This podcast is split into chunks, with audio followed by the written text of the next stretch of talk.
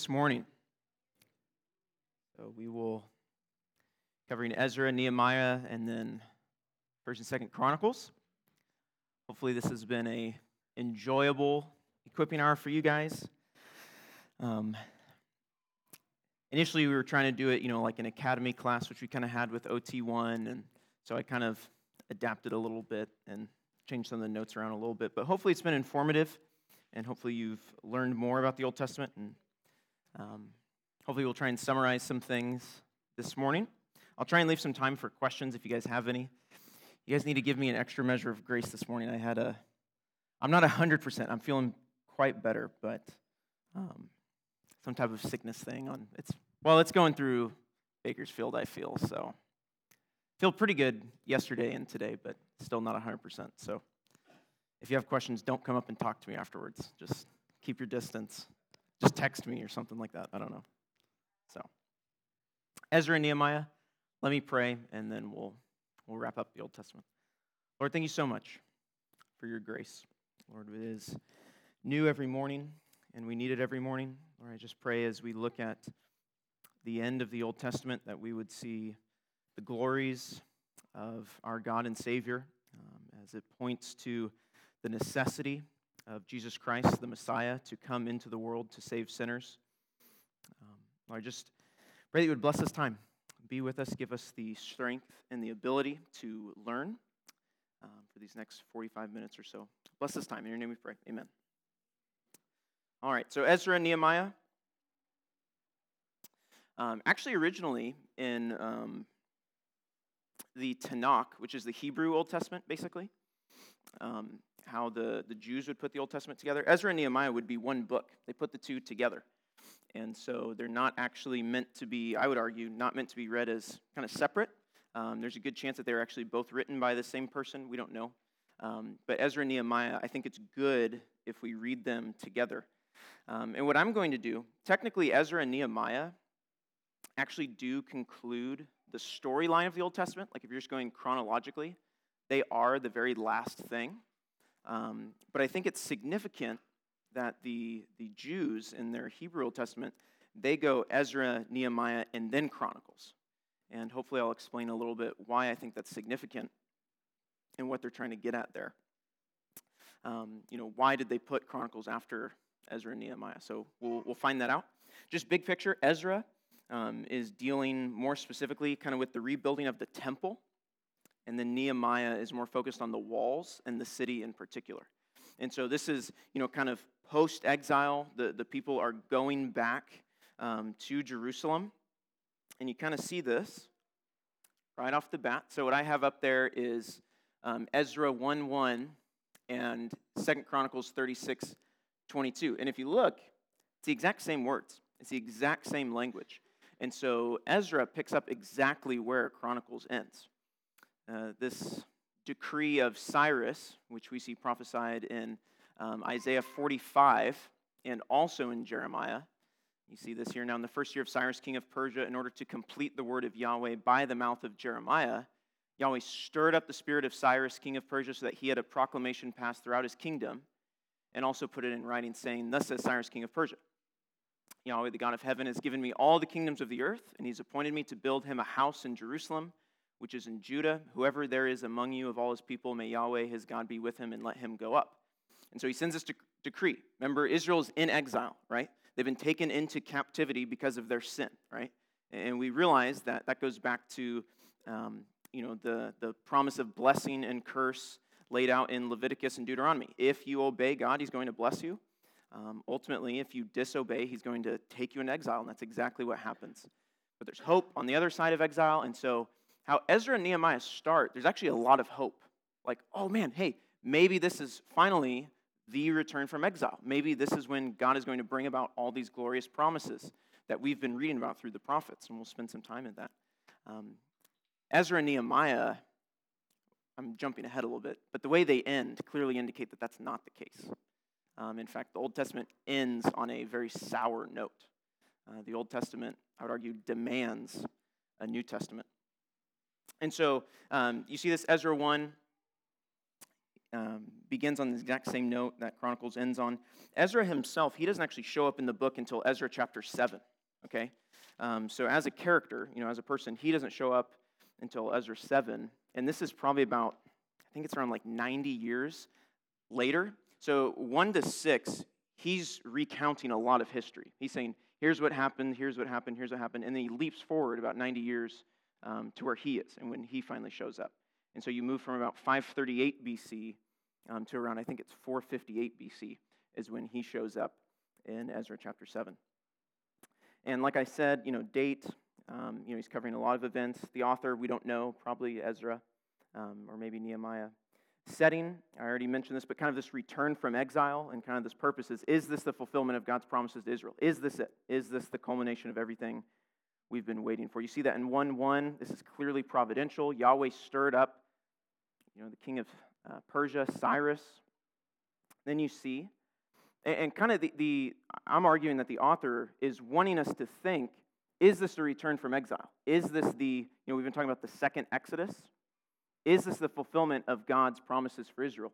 This is Ezra 1 6, and you can kind of follow the highlighting here. He talks about um, um, when Israel is being brought back to the land, all those around them strengthen them with articles of silver, with gold, with possessions, with cattle, and with precious things. So those are the, the, the pagan nations are giving to Israel all these valuable things.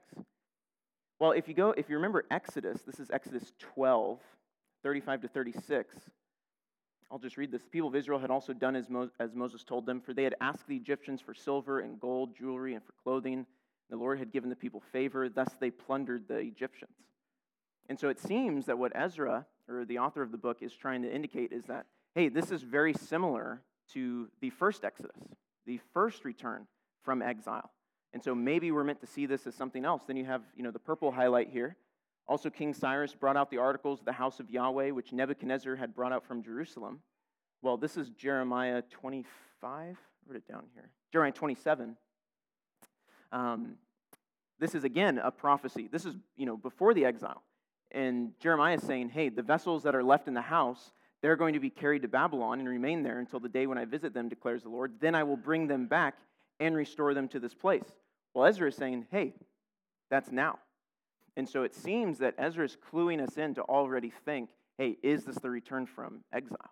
This might be the second Exodus. Um, but if you remember, like, remember Sky Monster principle? Talked a lot about Sky Monster. This, this clearly isn't the whole enchilada, right? We're, we're still missing some significant portions by the time we get to the end. And so that's the intro. You're going to have this rebuilding decreed. I'm going to try and stick more to my notes. Um, point one, rebuilding decreed. You jump down to chapter 2, uh, verse 64. You see the whole assembly together was 42,360. So the amount of people that return is 42,360. Now just think, is that a lot of people? Like, well, kind of. I mean, it kind of depends. Is that a lot for like a nation? No. Like, Bakersfield is like what? 10 times that? Or maybe not. 10. I mean, it's huge. It's way bigger than that, right? It's not that big. It's certainly not like the stars of heaven or like the sand on the seashore, right? Which the Abrahamic promise said, your descendants will be like this. It's obviously not like that because you can count it, because you can number it. And so this return is anything but, oh, okay, yeah, this is not that big of a deal, actually. No, the whole nation does not return. I think the author's already cluing us in that this isn't the end. Then you have in chapter 3, this is verse 10, the builders, they lay the foundation of the temple.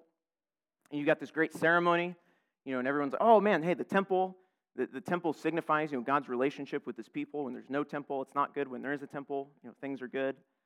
Oh man, hey, the temple's laid, this is great in verse 12, yet many of the priests and Levites and heads of fathers' households, the old men who had seen the first house, going back to Solomon's temple, right, were weeping with a loud voice when the foundation of this house was laid before their eyes. See, those who had seen Solomon's temple saw the new one, and they're like, man, this isn't even as great as Solomon's temple. And we know that the new temple that's coming is going to be even greater than that one. This one's nothing compared to even Solomon's. So this is clearly not you know, Ezekiel's temple, like we see in Ezekiel 40 to 48. This is not the fulfillment of God's promises. You just kind of see Ezra kind of sets us up and then just kind of let down and then let down and then let down. And sometimes people don't know what to do with Ezra and Nehemiah, you know, and it's like, man, this is kind of weird that the Old Testament ends on a sour note. And then sometimes what they'll do is just take, you know, moral, okay, we need to be like Ezra, or oh, we need to be like Nehemiah. Well, I think we need to let the text speak on its own terms and let us know, hey, the Old Testament actually ends on a sad note. This, this is not happy. This is actually quite sad for God's people. You have Ezra 4 4, moving along here. Eh, this is, like I said, he kind of moves through like 90 years of history really fast. Again, Ezra, uh, it's kind of like Daniel in that it's not exactly chronological. It'd be easy if they did that, but they don't. um, but he moves from Cyrus, then to Darius, uh, king of Persia, then uh, the reign of Ahasuerus, also known as Xerxes. So that's the guy we see in Esther, right? So that's where Esther, you kind of have to understand, like Esther is tucked within the context of Ezra and Nehemiah. It kind of fits in that history. And so Ezra, or excuse me, Esther would be going on right there during Xerxes. And then you jump down, verse 7, in the, day, in the days of Artaxerxes. And you kind of, so like I said, Ezra is, is moving quite quickly here through history. And with this, he's trying to show panoramic statement of like the opposition, the, the struggle to rebuild the temple. You see this in Nehemiah too. It's not easy for them to rebuild the temple or rebuild the walls, rebuild the city. That there's constant opposition from not only the nations, but also from Israel itself, um, from, from God's people. And so there's suffering, there's problems. Um, Ezra 4 and 5, you see the prophets Haggai and Zechariah appear on scene, right? And so we mentioned those guys at the end of the minor prophets, they show up and they help. Um, uh, they help the people to finally rebuild the temple. Then you jump ahead to um, let's go to chapter chapter seven here. Chapter seven. Actually, I don't have a slide. So you're gonna have this rebuilding decreed, rebuilding prepared. They finally rebuild the temple. But it's not just the temple that needs rebuilt. We need to rebuild the people as well. They need a right heart. And this is where you have that time jump, like I mentioned, Ezra 7. Ezra, the person, actually finally shows up. This is a really good verse to memorize. Ezra 7:10. Ezra 7:10 for Ezra had set his heart. Notice the order here. He set his heart to study the law of the Lord, to do it, and to teach his statutes and rules in Israel. I think that's just a really good, if you're just, hey, Give me just one moral principle, one thing I should do as a result of Ezra. Try and do exactly that. Like study it, then do it, and teach it. Notice it's not, hey, you know, study the word, teach it, and then do it. Right? I think that's easy for us to do, right? It's just like, hey, tell some, hey, I learned this in the Bible. It's really hard, and you're telling everyone else what they need to do. It's like, hey, we need to do that first and foremost, right? And so Ezra is a great example for us there. Ezra 7:10 says her to study the law, to do the law, and then to teach the law. Um, you move on to, just keep going here because otherwise we're going to run out of time. Verse 27, um, Ezra says, Blessed be the Lord, the God of our fathers, who put such a thing as this into the heart of the king. I think clearly throughout Ezra and Nehemiah, this is providential. God is the one doing this, stirring up the kings uh, to bring this about. He is the one who set this on the heart of his people. Then you jump ahead to, I'm going to jump ahead to chapter 9 here, this sad ending of, of Ezra. After these things had been done, the official, this is uh, Ezra 9, verse 1. After these things had been done, the officials approached me and said, The people of Israel and the priests and the Levites have not separated themselves from the peoples of the lands with their abominations from the Canaanites, the Hittites, the Perizzites, the Jebusites, the Ammonites, the Moabites, the Egyptians, and the Amorites. For they have taken some of their daughters to be wives for themselves and for their sons, so that the holy race has mixed itself with the peoples of the lands. And in this faithlessness, the hand of the officials and chief men has been foremost. Okay, and so you come to this end of Ezra, and you know the the temple's rebuilt, and um, you know the genealogy, people have returned. He sends for the Levites. And it's like, okay, maybe things are actually going really well. Then you come to chapter 9, and Nehemiah does the same thing. And just in case we miss it, all is not well. I don't know how else to say that. And, you know, the, the officials come to him and they say, hey, some of the people and some of the priests and the Levites, have not separated themselves from the peoples of the lands with their abominations. And here's what's key I don't think he's saying um, that Israel, actually, let me phrase this different, differently, that, the, that they could not marry ethnically different people, okay? And it's, he's also not saying that different ethnic groups, different people groups, like the Perizzites and the Jebusites, and the Ammonites, could not join Israel. And one of the greatest proofs for this is what? Ruth. Ruth is not Jewish. She's a Moabite. She's pagan? But she leaves her family. She leaves, the most important thing is that religion and becomes a fearer of Yahweh, right? That's the key. I think what Ezra's pointing out here is what? They didn't leave, they're marrying people who still are worshiping their abominations. That's actually the key, okay?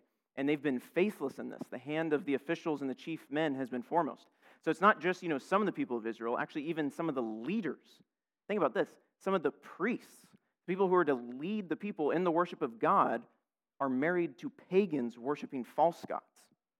Like, like this is a bad situation. This is horrible. This is, I read an article um, on Ezra and Nehemiah, and it was just titled The Sad Ending of Ezra and Nehemiah. And it's like, oh, that's a good title. Like, that's what it is. This is not good. They're still practicing abominations. If you notice, uh, you jump down to chapter 9. Ezra hears this. He's sad. He's, he's mourning. Verse 7, he says, From the days of our fathers to this day, we have been in great guilt. Nothing has changed.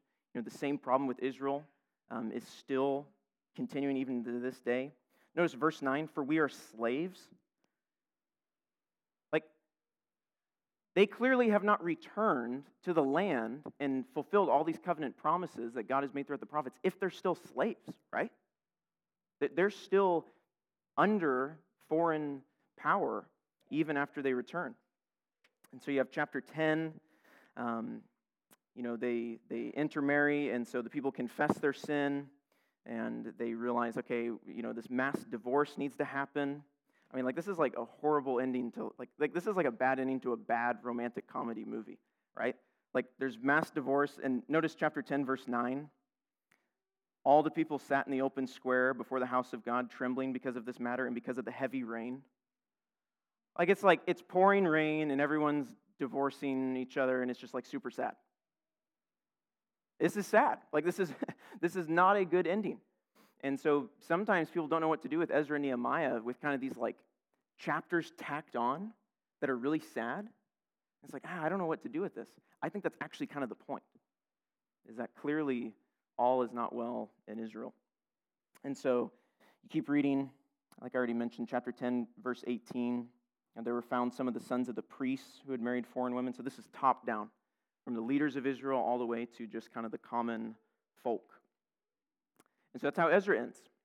And so I think we need to ask is that how the story of the Old Testament ends? This can't be it. This, this can't be the fulfillment of all of God's promises. Okay, let's read Nehemiah. Let's see if Nehemiah gives us more hope or if he gives us a better picture. I'm going to try and move quickly through here. Nehemiah, he's coming um, Chapter 2, verse 1 says it's in the 20th year of Artaxerxes. And so this would probably be around 445 BC. Um, and so Nehemiah is probably about 12, 13 years after the events of Ezra, especially like that last, you know, mass divorce. This is about 12 years later, okay? Let's see if, if Nehemiah, so if, if Ezra is a priest, Nehemiah is a governor. Let, let's see if he's the one who can fix this. Maybe he's the guy for the job. And so, again, date, author, setting, purpose, I already kind of mentioned that, but returning from exile, is this the fulfillment? And another thing to note at this point Ezra and Nehemiah, who's the king on the throne in Israel? Kind of a trick question. There is no king, right? And so if we're still waiting for, you know, the Davidic covenant, right? 2 Samuel 7, that hope of, you know, one from the seed of David who's going to crush the serpent, well, Ezra and Nehemiah, we don't even have a king. So clearly, this cannot be the end. And so Nehemiah, he's a good governor, but he isn't the king. And if you guys remember, there's another book in the Old Testament where it talks about in those days there was no king in Israel. Everyone did what was right in their own eyes. Judges, right? So Ezra and Nehemiah, it's almost as bad as like what? Days of Judges, right? This is clearly not good. And so you have, um, you know, he talks about his decree. Um, I'm going to move through this quickly. Um, Artaxerxes says, hey, send, sends him back to uh, rebuild the city walls and rebuild the city.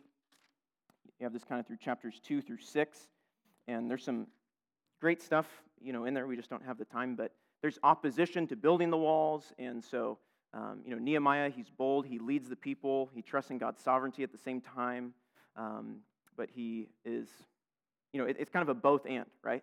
Um, we're trusting in, you know, if we're talking about divine sovereignty and human responsibility, you see them both clearly on display in Nehemiah. The wall's finally finished. In chapter 7, you have Nehemiah's list of the returned exiles. You that same number as Ezra, 42,360. And so um, the people return. Nehemiah chapter 8, this is, you know, kind of this great worship service. Where is it in here? I wanted to. Where? Oh, no, it's chapter 9. I'll get there in a minute. Um, but chapter 8, he stands up. There's this great worship service, like I said, with all of Israel we can learn from. Chapter 9 is kind of this whole biblical theology of Israel's history. And so he traces through all of Israel's history. It's kind of a recap of the entire Old Testament. He's saying, hey, here's what happened to Moses and Abraham and, you know, at the Red Sea, um, you know, and all this that God has done. I love how he introduces this. I don't think I put it, did I put it in the slide? I did not. Um, just look at chapter 9, verse 3. Nehemiah 9, verse 3. They stood up in their place and read from the book of the law of the Lord their God for a quarter of the day. For another quarter of it, they made confession and worshiped the Lord their God. That's a half day worship service. That's long. So I just took from this as like, hey, if Mark goes like 15 minutes over in his sermon, don't complain. Like, we're not here half the day, right? Like, this is a long worship service, right? They're reading from the law for, half, for a quarter, and then they're worshiping and confessing their sins for another quarter. This is a, this is a long worship service. And so, um, maybe I did have this up here. Sorry, I'm all over the place. I may have missed this one out. Oh, there it is. Yeah, sorry, my bad. Yeah, 9 verse 3. And so he continues on. Um, this is uh, chapter 9, verses 32 to 36. He's going back to earlier Old Testament passages, right? God is righteous. We have been wicked. He's the God who keeps covenant and steadfast love. Um, yet you have been righteous in all that has come upon us, for you have dealt faithfully and we have acted wickedly, right? It's not that God has done anything wrong, it's Israel. That's the problem. Our kings, our princes, our priests, and our fathers have not kept your law or paid attention to your commandments and your warnings that you gave them. He echoes the same thing Ezra does. Verse 36 Behold, we are slaves this day, and the land that you gave to our fathers to enjoy its fruit and its good gifts, behold, we are slaves. And so this is not happiness. This is not a good ending. Um, just notice this in 938. Yeah. So I'll walk through this quick. In 938, they confess all their sins, and then they say, okay, hey, we're going to make a covenant. We're going to say, hey, we're not going to do these things again. And what they swear is that, hey, we're not going to marry, um, you know, foreign women who are committed to their abominations. Okay? We're not going to do that. We're going to keep the Sabbath. Okay? And we're going to um, care for the temple and supply for the Levites and make sure everything's clear. Those are the three things that are mentioned. This is something I didn't notice until I was reading through it this week. Those are the three things basically that they're saying they're going to do. Okay? They're going to, like I said, not marry pagans, care for the temple, and keep the Sabbath. Okay? Now, if we know Israel's history, do you think they're going to keep their end of the covenant? No. Okay? I thought this was fascinating how, how Nehemiah ends. That's what they're going to do. Um, you jump forward to chapter 13, flip over there. In chapter 12, they dedicate the wall. And again, it's kind of like Ezra. Everything sets up for, hey, this is good. Maybe this is a good thing. And then Nehemiah 13, the book goes out on a, on a total whimper, not a bang. Like it is a sad ending, just like Ezra. And so Ezra, thir- uh, excuse me, Nehemiah 13, verse 6, he says, While this was taking place, I was not in Jerusalem. From the 32nd year of Artaxerxes, king of Babylon, I went to the king, and after some time I asked leave for the king and came to Jerusalem.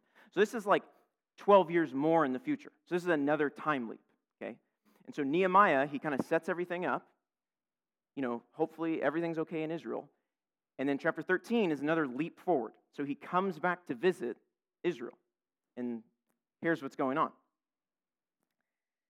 In the section of verse 10, he says, I've also found out that the portions of the Levites had not been given to them, so that the Levites and the singers who did the work had fled each to his field. So I confronted the officials and said, Why is the house of God forsaken? So they have not cared for the temple. They, they have not supplied those working in the temple correctly. Okay?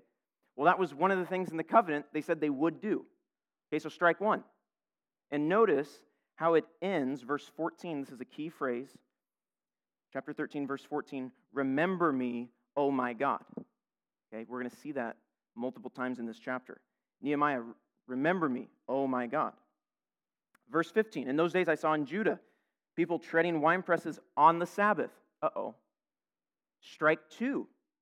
That was one of the other things they mentioned in chapter 10. Hey, we're going to be faithful and not do this.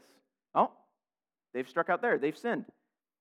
Verse 18, he says, Did not your fathers act in this way? You guys should know. We've done this before. We've been down this road. This is not going to end well. He goes on talking about the Sabbath. At the end of verse 22, what does he say? Remember this also in my favor. Oh my God. Second time he said that. Remember me. In verse 23, in those days also I saw the Jews who had married women of Ashdod, Ammon, and Moab.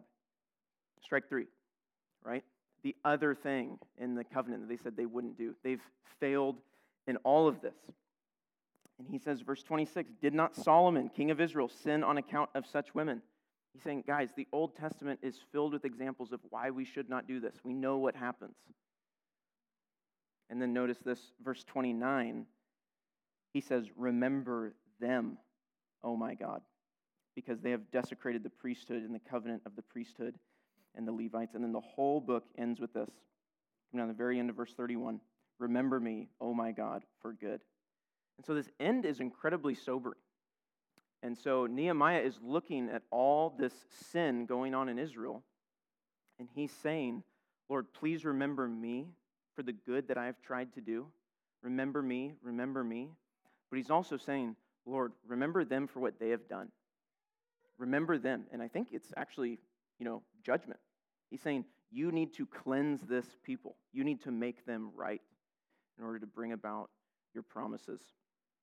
And so, nothing has changed. You could put it this way the covenant community, Israel, the covenant community has an addiction to covenant breaking. I think that's the story of the Old Testament. The covenant community has an addiction to covenant breaking. They cannot change. They need a new heart. And so the restoration in Ezra and Nehemiah is anything but earth shattering. The, the end of Ezra and Nehemiah is oh, we're back at square one. Sure, we've returned from Babylon, we've returned from Assyria, but we're still slaves. We're still in captivity. You guys see that? He talks about how we're still slaves. And so this is where I kind of wanted to hit some recap and where we'll get to First and Second Chronicles, which is a great recap in and of itself. I wanted to think about this: when is the exile over? Right? If we're reading Ezra and Nehemiah, you know, if we take them on their own terms, if we're just reading through, these are some of these key, you know, promises, some of these key um, passages that we looked at. Well, the exile is over when the people have a new heart. Jeremiah 31 clearly talks about that. Ezekiel 36, Deuteronomy 30. Do the people have a new heart at the end of Ezra and Nehemiah? They don't. When there's a new temple, Exodus, or excuse me, Ezekiel 40 to 48 clearly talks about that. Well, they have a new temple, but it's not even as good as Solomon's temple. So, is there the new, we could say maybe eschatological end times temple? Has that been built? No. Okay, number three, when Israel occupies the land completely, Jeremiah 23, 31, 33, Ezekiel 37, there's numerous passages on that. Well, clearly, no. They don't even technically occupy the land at the end of Ezra and Nehemiah. They're slaves in the land. Point four, when all the nations come to worship God in Israel and there's international peace. We talked about this in Isaiah 2 and Isaiah 11. That's clearly not the case. when there's a Davidic king on the throne to fulfill the Davidic covenant. Well, that's clearly not the case at the end of Ezra and Nehemiah. The exile is clearly not over. There's some really good quotes here that I wanted to get to. Ezra Nehemiah begins with Yahweh faithfully accomplishing his word and ends with the people in full revolt against their own interpretive commitment to scriptural instruction. Basically, saying it starts out good and then it ends with them breaking the covenant that they made. The familiar habitual rebellion of Israel makes it seem like the exile and return never happened. Right? It's basically like they're still in exile. Israel is still in exile even though it has returned. Thus, Chronicles, which we'll get to, concludes with urging an exiled Judah to return home and build the temple. This temple that will one day stand at the center of world geography and be located on the highest mountain, this temple that is inextricably tied to the Davidic dynasty. And we'll talk about that when we get to Chronicles real quick. Last one here. This guy, G.K. Beale, he is not um, a, he does not interpret the Bible the same way we would. Um, he's a believer, but just different on, on how he um, kind of deals with issues relating to church in Israel. He's very different from us. And I remember reading this in one of his books, and I was like, thank you. Like, it's so good. I was like, I'm going to quote this till the day I die. It's so good. Um, he says, although the promise of restoration seems to begin fulfillment in the return from Babylonian exile, the significant features of the fulfillment are delayed since, number one, only a remnant and not the whole nation returns, and even this remnant is not faithful. Number two, the rebuilt temple does not meet the expectations of the one promised in Ezekiel 40 48 because it's smaller and likely because the divine presence is absent from it. Number three, Israel is still under foreign domination, which, which extends on into the first century. Number four, there is no new creation in which the land is renovated, nor is there a renewed Zion with a king into which the redeemed return from among the Gentiles, nor is there peace between Jew and Gentile. He's making the point very, very clear. I don't know of anyone I'm sure there's someone out there. Um, but regardless of where you stand on the, you know, how you interpret the whole Bible and terms like dispensationalism and covenant theology, I don't know of a single person that comes to the end of Ezra and Nehemiah and goes, yeah, all those promises have been fulfilled. No, we're ending on a very sour note, okay? And I think this is why the Hebrews, the Jews, put Chronicles after Ezra Nehemiah, okay? Because Ezra Nehemiah and I would say pretty much no hope, Chronicles actually gives us hope. Chronicles actually gives us hope and it brings us over into the New Testament. So turn to Chronicles. Turn to Chronicles chapter 1. We're going to move quick. I'm going to argue that the ending of the Old Testament demands a New Testament. I mean, I think that's a good question, right? It's like, I mean, maybe this is, you don't have this come up, but maybe with some like new believers, it's like, well, why do we even need a New Testament? Like, how do we know the Bible wasn't complete with the Old Testament? Well, because I would argue, especially with all those things that I just talked about, the Old Testament clearly says it's not over. Okay? It demands new revelation. It demands the fulfillment of the story. And so First Chronicles, look at where he begins. First Chronicles 1 1. Adam. Okay, like he's going back to the very, very beginning. he's going all the way back. This is what Chronicles is doing. It's a, it's a chronicle, it's an account. Here is what has happened. And so Chronicles gives us a whole summary of the Old Testament. Here is what has unfolded and how we're pointing forward to the future. And he starts with nine chapters of genealogy, right? Like this is typically, if you've made it this far in like your Bible reading, you know, through the year, it's like you just skip those nine chapters. Just like, oh my goodness, so many names. But it's actually really important because he's going through the line. And notice this in chapter 2. You know, he's talking about genealogy of David. These are the sons of Israel Reuben, Simeon, Levi, Judah, Issachar, Zebulun, Dan, Joseph, Benjamin, Naphtali, Gad, and Asher. And then he jumps to the sons of Judah. And he traces the line of Judah first. Okay, Judah is not the firstborn. Judah is not the firstborn, but I would argue the reason why he does this is because of, is because of Genesis 49:10. Okay? If you guys don't remember that, just write that down. Genesis 49:10. It's a good reference to remember. In Genesis 49:10, talks about through the line of Judah, the ruler's scepter will never depart. In other words, the coming king, the coming Messiah, the one who's going to crush the head of the serpent, is going to come through the line of Judah. And so the chronicler whoever that is, again, we don't know, maybe Ezra, maybe Nehemiah, he's tracing this back. And he's going back to Genesis 49:10, and he's saying it's through the line of Judah that this Messiah is going to come. And so he moves on, he hits it again in chapter 4. Um, yeah, I'm jumping ahead. I'm going to hit through this some summary points, and then we'll get to the end because I'm running out of time. Um, I just wanted to hit on this differences between Kings and Chronicles. This is, this is a good, it's actually good for us to, to pause down here, to slow down. Sometimes, I mean, I do this. It's just like Kings and Chronicles, like, they're kind of the same thing. Like, why do we have both books? They're recording the same thing. And uh, I remember this in, in one of my classes. This is again from, from Abner Chou. He just slowed down and went through five differences between the two. I'll just read through these. Kings focuses more on political slash international aspects, while Chronicles focuses more on spiritual aspects or relationship within Israel, right? He's focused on specifically Israel, not the other nations. There's a big focus on the temple, right? That's kind of point number two here. Kings focuses more on the monarchy and the palace, but Chronicles focuses more on priesthood and the temple. That's key in Chronicles. Number three, Kings has both kingdoms, the northern and southern, but Chronicles focuses on almost only the southern. Right? So, an example of this is you know the prophets Elijah and Elisha? Like they, they're pretty prominent in Kings, they're kind of important characters. Elisha never shows up in Chronicles, and Elijah just shows up as a footnote and basically like, hey, Elijah wrote this thing once. Now, he's not trying to say like, oh, these people didn't exist or anything like that. He's trying to make a specific point. Does that make sense? I mean, we do this all the time with, with all the biblical books, or at least we should, is go to, hey, why is this person writing this book? What's the so what? Okay? You kind of come like this with, with to the, um, or you can kind of think about this with the Gospels, right? Matthew, Mark, Luke, and John, they are not recording Jesus' whole life, right? I think if you break down like John, he only accounts, it's like 18 days. It's not that much in terms of Jesus' life. And so what he's doing is he's, if you're thinking of like a bookshelf, he's looking at Jesus' life of, let's just say, 100 books. I'm just, it's just an illustration. And he's taking off 10 of those books to try and prove his point that Jesus is the Christ, the Son of God.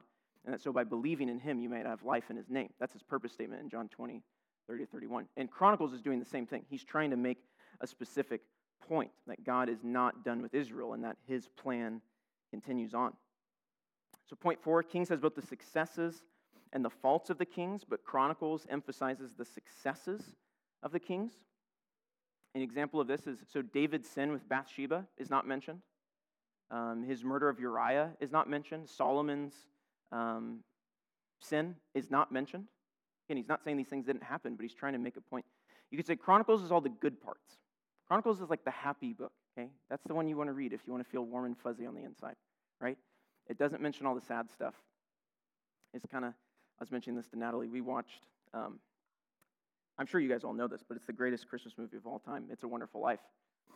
And uh, we watched this two nights ago. We had, to, we had to split it up. She gets so into movies that, like, if anything sad happens, no matter how happy the ending is, like, if there's a sad part, doesn't matter. The movie's horrible. She's crying, and it's just, we're, we're done. We're done with the movie. And so you guys know It's a Wonderful Life. Like, there's a lot of sad stuff that happens to George Bailey. And I'm just like, yes, but Natalie, the ending is so good. It's so good. And it's all about the importance of family, and it's so good. And you love family. Like, it's so good. Just watch it. And it's like halfway through, she's like crying. We have to pause it. I'm like, okay, we'll watch, you know, the second half. And so we did. And we finished it, and it's a happy ending. And she's still like, still doesn't matter. You know, it's like, it's still so sad. And so I was like, hey, Chronicles is the book for you. Chronicles, don't read Kings, just read Chronicles. And so I, I joke with her, but she knows she can make fun of my qualms too. I've got weird stuff. But that, that's Chronicles, right? It's all the happy parts. It's like wonderful life without all the sadness. All right, point five Kings is a reminder that God is the ultimate king, but Chronicles is a reminder that God has always engaged in a relationship with Israel. And this is kind of getting back to that temple. The temple is a sign of God's relationship with his people. And so I'm out of time, so I'm going to move real quickly here to the last page. Um, uh, First Chronicles, it, it mentions Saul. Saul's only in there for one chapter. Like Saul's just kind of like, hey, Saul's not a good guy. That's not happy, so we're not going to talk about him. Okay? It's really focused on David and Solomon. Those are the two key figures David and Solomon. Um, Second Chronicles 1 to 9, the glory of the temple, point C. That's kind of this golden age of Israel under Solomon. And then point D of demise of the temple. This is kind of this downward trajectory of Israel's kings. And um, so again, it's not all happy, but generally speaking, it's more happy than, than kings. And so things go downhill. Just a couple points I wanted to make. Um, whoops, I'll come back to that. Yeah, uh, this, I th- this is the Bible's way of talking about providence and God's sovereignty, and it's also kind of humorous. This is talking about Ahab's death. You guys remember Ahab? Good guy or bad guy? Not good. He's not good. Okay. This is his. This is his death. How they describe it in Chronicles. You know, they're in battle. For as soon as the captains of the chariots saw that it was not the king of Israel, they turned back from pursuing him. But a certain man drew his bow at random. And literally, what the, the Hebrew is there is like in his innocence. It's like in his, like, uh, I don't know what I'm doing. Uh. He draws his bow at random and struck the king of Israel between the scale armor and the breastplate. Verse 34, then at sunset he died. And so it's kind of this picture of like, hey, there's this wicked king. God's going to get rid of him. And how does he do that? Kind of this dummy. I hate to say that. But this guy who's just like, just shoots an arrow. And it hits him at precisely the exact right point between the scale armor and the breastplate. And then he died. Like, that's God's providence on display to get rid of Ahab. And I thought that was kind of funny. And so I wanted to talk about that. Um, Second Chronicles 33. This is uh, an amazing passage. You guys remember Manasseh in Kings? Good king, bad king. Evil. He's super evil. In fact, Kings talks about how um, he had led Israel to do more evil than all the pagan nations. Okay? Second Chronicles mentions his repentance. He turns to the Lord.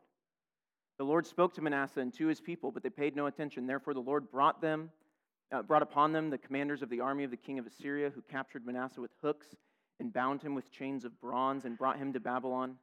And when he was in distress, he entreated the favor of the Lord, his God, and humbled himself greatly before the, before the God of his fathers. He prayed to him. God was moved by his entreaty and heard his plea and brought him again to Jerusalem into his kingdom. Then Manasseh knew that the Lord was God. And so it's just a glor- it's just an amazing example of God's grace can save anyone. I mean, Manasseh, if you remember, I mean, he sacrifices his own son. I mean, he's evil. We would look at him and go, yeah, that guy is a sinner of all sinners, right? But, you know, I mean, Paul talks about that, what, in 1 Timothy? You know, but God showed mercy to me, you know, the chief of all sinners. I, that's a glorious example that God saves sinners. He's gracious, sinful people. And then you kind of have the very end here. It's the Second Chronicles 36, verse 14. All the officers of the priests and the people likewise were exceedingly unfaithful, following all the abominations of the nations. This is kind of a summary, I would argue, of the whole Testament. The Lord, the God of their fathers, sent persistently to them by his messengers, the prophets, because he had compassion on his people and on his dwelling place, his temple. But they kept mocking the messengers of God, despising his words and scoffing at his prophets until the wrath of the Lord rose against his people, until there was no remedy. And so here's kind of the summary of Chronicles, and then you have the end of Second Chronicles, which we already talked about it at the end of Ezra, but it's that decree to go back and rebuild the temple. Okay? What I would argue is that the chronicler, the author, is saying he knew that Ezra and Nehemiah wasn't the fulfillment of God's promises. And so he's still looking forward to the day when God would fulfill all those promises. There's a really good quote here from Stephen Dempster. Read in a canon- canonical context, the command to rebuild the temple after 70 years of exile is a direct echo of Daniel 9. Remember that from a couple weeks ago? The end of Daniel 9 talks about, hey, it's not going to be 70 years, it's actually going to be 77s. There's going to be 490 years of exile. The 70 years may be over, but the 70 weeks have just begun. That's the end of Chronicles. Clearly, the people are still in exile at the end of the Tanakh, at the end of the Old Testament, with emancipation and restoration a prospect a long exile still awaits before the Messiah comes and restores all things. So if we go to when is exile over, these are all the same notes that, hey, we still haven't done this. I just added point six. When the 70 weeks are over is when exile is done. And so, considering the fact that, as I would argue, we're in the gap between the 69th and 70th week, is exile done? No, God's people are still in exile. And in fact, I think this is actually what makes sense of the New Testament language of how God's people are what? Exiles and strangers. You kind of start to see that, hey, this is still the case. Israel, all these promises to Israel and for God's chosen people have not been brought about, right? And so exile is over when there's a Davidic king on the throne, when all the nations come to worship God in Jerusalem, when Israel occupies the land, when there's a new temple, when all the people have a new heart, and when the 70 weeks are over. And so that is how the Old Testament ends. And if you remember First Chronicles, how does it start with a bunch of genealogies? How does the book of Matthew start? A bunch of genealogies. Matthew's picking up and saying, hey, that promised king, that coming Messiah, he's come. Right? And so that is how the Old Testament ends. It's clearly, I think, expecting and demanding the New Testament. It needs to finish the story. And so hopefully you guys have enjoyed. I was hoping we'd have some time for questions, but if you have questions, you can talk to me. I mean, I'm, like I said, I'm getting over something, so keep your distance from me this morning. But um, text me or anything like that if you have any questions. I think what I've tried to do is, um, through this Old Testament too, is kind of do a biblical theological approach. And all that is, is just an academic fancy way for saying the storyline of the Old Testament. Um, I think that's vital to keep in the back of your mind when you're studying the Old Testament, because otherwise we can easily just fall into moral principles. Like, oh, hey, Ezra says we shouldn't do this, so we shouldn't do that. Okay? Well, Jeremiah says we shouldn't do this, so we shouldn't do that. Okay, that's not the point of the Old Testament. It's just taking moral examples from the people there. Okay? It's about God. Okay? If you remember that from Jeremiah 9, you know, I mentioned this week one. Let not the mighty person, you know, boast in his might or the intelligent person his mind, all this stuff. Let the one who boasts boast in this that he knows me. Okay, that's the point of the Old Testament, that we would know God. Okay? And so doing this, keeping the storyline in your mind helps you do that. How does this display God? How does it show his glory? Okay? And so that's what we've been trying to do. Um, if you want more, read Dominion and Dynasty. Okay? Has it, who's read Dominion and Dynasty? Emma's read it? Okay. Keep reading Dominion and Dynasty. If you need help, you know, it, okay, here's the other thing. It's not just like for guys, like ladies, read books. Like I, I was reading this book and I was like, okay, there's some tough parts in it. But you guys can read and understand the book. Get together with Emma. You read it. You love the book, right? Emma loves it.